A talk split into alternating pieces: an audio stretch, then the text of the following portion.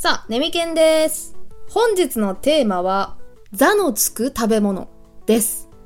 ザ・ワールドとかのザです。なんでジョジョで言っちゃったのかわかんないですけど えっと、まあ、今回は英語に限らず、ザという音ですね。これに注目して、いろんなネーミングの考察をしてみたいと思います。意外とね、ザのつく食べ物って、商品名に溢れまくってるんですよ。あんま意識したことないかもしれませんが、今日はそんなザの意外な効果について解き明かしてみたいと思います。まず、ザっていうね、あの、英語のザについて、ちょっとおさらいというか、どういう意味があるのかっていうのを確認したいと思うんですけど、まあ、ネット辞書レベルですが、意味としては、最高のとか、超一流のっていう意味が主にあるかなと思います。例えば、私がザって聞いて一番最初に今思い浮かぶのはね、あの、ザ・プレミアム・モルツビールなんですけど、ちょっと食べ物じゃないね。飲み物なんですけど、すいません。あのね、まあ、プレミアムもすごいんですけど、プレミアムモルツとザ・プレミアムモルツってちょっとなんか聞いた感じ違いませんか？ザがつくだけで少し箔がつくというか、いや、この効果ってめちゃくちゃ絶大だなと思っていて、あんまりピンとこない方のために、ちょっと日本語でね、置き換えてみたいと思うんですよ。まあ今ね、ザの意味は超一流って出たんで、じゃあ、ザをね、超に置き換えたらどうなるかっていうことなんですけど、え超プレミアムモルツ。え、どうしたどうしたってなりますよね。あの、超だけだとさ、超の意味としてはね、まあ、どう超えたという意味があると思います。超えるっていう字がそのままですが、で、置き換えるとわかると思いますが、どう超えるだけだと、どう超えた何なのかっていうのがわからないんですよ。超プレミアムモルツだと、なんか、前作にプレミアムモルツがあって、それを凌駕しているのかっていうふうに思っちゃったりしませんか？何かを超えてるんだろうなっていうのが伝わるけど、何を超えてるのかはわからない。どう超えてるのかはわからないんですけど、ザだと超一流なんですよ。超の意味も含まれちゃってるんですよ。これがこのザの使い勝手の良さの本質じゃないかなと思っています。で、なんならですよ。ザの音だけ見てみると、ザっていう音は、えー、一拍ですよね、まず。一拍で、さらに濁音であるっていうことが、音としてはね、特徴としてでかいと思います。一方、さっき例に挙げた超っていうね、超プレミアムモルツっていうね、ないネーミング紹介しましたけど、超は、え、2拍になります。超って伸ばしてるので、2拍で。で、さらに静音ですね。濁ってない音になるので、まあ音としてのインパクトも少し弱いかなという印象です。なので、そういう意味でもザっていうのは音数が少なくて、その、レベルが桁違いである。一流、二流、三流っていうレベルがあるとしたら、その一流ですよっていうところ、意味まで含んでいるっていう、かなり省エネなネーミングなんですね。っていうか、まあ、窃盗時というか。まあ、今これだけで、あ、ザってそんなすごい効果があるのかってお分かりいただけたと思うんですが、ちょっとプレミアムウォルツだけでは話にならないし、食べ物じゃないので、え、実際の商品名をね、扱ってみたいと思います。例えば、まあいっぱいあったんですけど、いろんなジャンルでザって使われているよってのを示す事例として持ってきてみたのが3つあります。1つ目、ザ・チョコレート。これ覚えないですか？明治ザチョコレートです。あの、明治のね、なんか特徴的なデザインをしたチョコレート、めっちゃ爆流行りして SNS とかでもすごいパッケージで遊ぶ人が多かったかな。っていうのありましたね。明治ザチョコレートとか、えー、カルビーのザ・ポテトっていうのがあります。これポテチの名前ですね。はい。ザをつけることによって、なんかじゃがいもがおそらく超一流で、なんか素材にこだわってんだろうな、みたいなの伝わってきますね。で、えー、最近ので言うと私は CM とかですごく耳に残ってるのがあって、これは味の素ザ・シューマイです。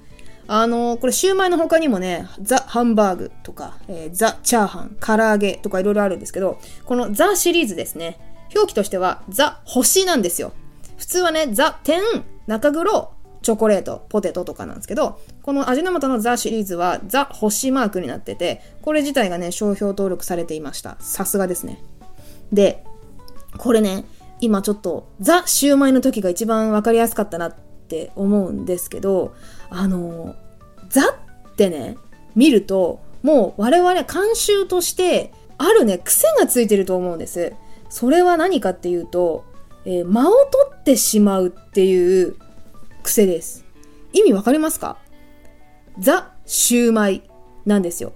ザシューマイじゃなくて、ザ、一回区切っちゃうんですね。これ正直、監修でこうなってんのか、どういう原理でこういう発音をしちゃうのか、この間を取ってしまうのかっていうのは正直、ちょっと私の知識がね、専門的知識がなさすぎて、わからない部分があるので、詳しい方いたら教えてほしいんですけど、まあ、少なくとも、こういう現象はありますね。間を取ってしまうという。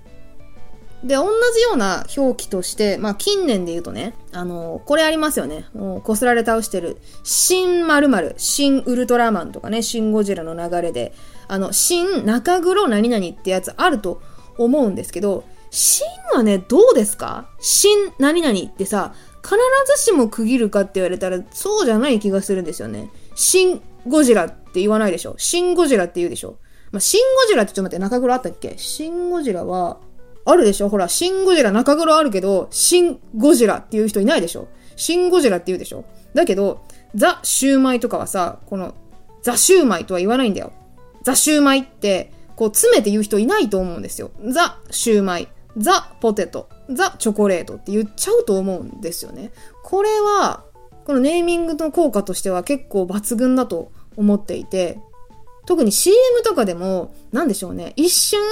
引き込む注目を集めるっていう要素は絶対あると思うんですよ。ザ・プレミアム・モルツとか言われたらさ、ザの後にさ、何が来るんだろうって一瞬期待しちゃうじゃないですか。ザ・シューマイって来たら、おお、シューマイがなんか際立って聞こえるなって思いませんか？これはかなり効果高いと思うんですね。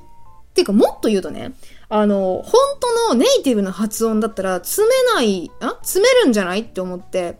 The chocolate って言わない？チョコレートのこと。The チョコレートって言わないでしょ、絶対。まあ、これは日本語と英語の、その何？文節の区切りとかかもしれないんですけど、だから日本語に直した時に必ず間が生まれてしまうっていうもう現象なのかもしれないんですけど、だからそういう意味でこの座をあの頭につけるっていうのは文字数としても一文字で済んじゃうし、まあ、中黒入れても二文字で済んじゃうし、その音としても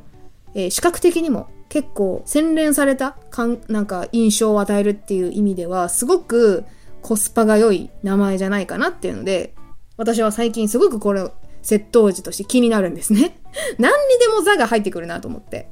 で今これチョコレートと,、えーと、ポテチと、まあ、シューマイっていうのを紹介したんですけど他にもね私はねパンが気になってて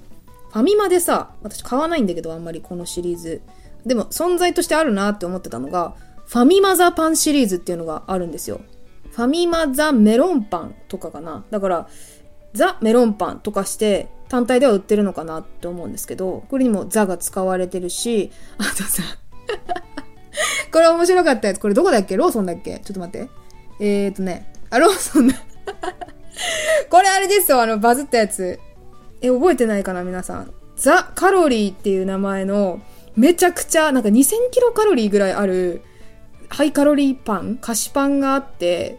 それが大バズしてたんですけど、このザ・カロリーも、これはね、英語表記です。大文字で THE に、カロリーはもうカタカナで、ザ・カロリーって書いてあってさ、パンでもないっていうね。パンの種類とかじゃなくてもうカロリーですよっていう。カロリーにザをつけるってすごいネーミングだよね。だってカロリーの超一流品ってことでしょ？これめっちゃ面白いな、意味考えたら。超一流のカロリーってなんだよって思うんですけど。いや、めちゃくちゃ面白いと思って。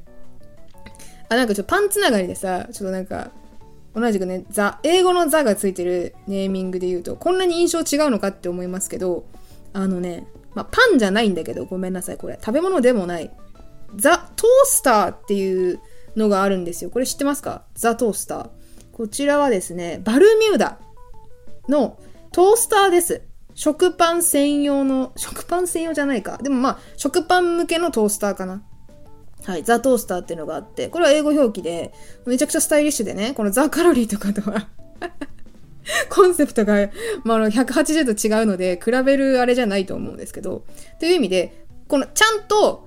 本当に一級品だっていうやっぱネーミングに、このザとかって使われがちなんですね。英語表記でも。っていうことで、ちなみにこのザ・トースターさ、あの、バイト先にあるんですよ。私の今、働いてる飲食店のバイト先にあるんだけど、これめちゃくちゃうまくって、なんかね、5cc ぐらい使う時にね、必ず、なんか、トースターの上のところに、こう、水を入れるところがあって、それをちょっと入れて、あの、普通にトーストすると、こう中で水蒸気を回してくれて、こうパンがパサッパサにならないんですよ。少し、こう、ふんわりした感じになって仕上がってめっちゃうまいので、このトースターはマジで座をつける価値がある商品なんです。これは、何？だってさ、トースターってさ、トースターとかカロリーとかさ、もうただのそのカテゴリーを表す名前でしかないじゃん。さっきのチョコレートとかポテト、シューマイもそうでしょただのカテゴリー名でしょなんだけど、そこに座をつけることによって、つまりそのカテゴリーの中で、えー、もう群を抜いてますよっていうことを表したいんですね。わざわざ固有名詞つけなくても、座だけでもうこれは商品として成り立ちますよっていうすごい名前なんですよ。っていうことで、何の話？今 バルミューダの回し物になっただけだったんだけど、まあ、とにかく、この、何？日本語におけるザっていうのは、おそらく英語のザとは違う効果を生んでるよねっていうところで、ザはすごいっていう話をしてみました。えー、今、今回私が調べただけだと、本当になんかね、氷山の一角でしかないので、もっともっといいザがついてる効果的なやついっぱいあると思うの。で、食べ物っていう縛りを取っ払ったら、今のトースターみたいにもっともっと面白いやつあると思うので、ぜひ知ってる方はね、このザなんとかをいっぱいコメント欄とかで教えてほしいんですよ。収集したいんだけど、ちょっと私がね、今回このザシリーズやろうって思ったのは、ど、どれ見て思ったんだっけ？あ、それこそザ・カロリーだ。ザ・カロリー見て、なんだこの名前って思って、バイト先にザ・トースターあったなと思って、ザシリーズのエピソード1本取れるじゃんと思って今回、あの、書き集めたので、全然実例が足りないので、知ってる方いたらね、バンバン書き込んで教えていただけると私が興奮しますので、よろしくお願いします。はい、今回のお話面白かったっていう方はね、はい、いつも通りチャンネル登録、YouTube でしたね、チャンネル登録とかして通知マーク入れて次回のエピソードをお待ちいただければと思いますし、えー、YouTube じゃない、ポッドキャストの方でもね、購読、高評価とか、あの、レビューの星5とかね、つけてくださるとめっちゃ励みになったりします。ツイートでしたら、ハッシュタグ、ネミケン、カタカナでネミ、ひらがなでケンと入れてつぶやいていただけると嬉しいです。はい。というわけで、あのね、ちょっと今さ、パンの話しちゃったからさ、次回のテーマが決まったわ。次回、意地の悪いテーマで多分2回連続の回をやると思います。お楽しみにはい、それではまた次回。バイバーイ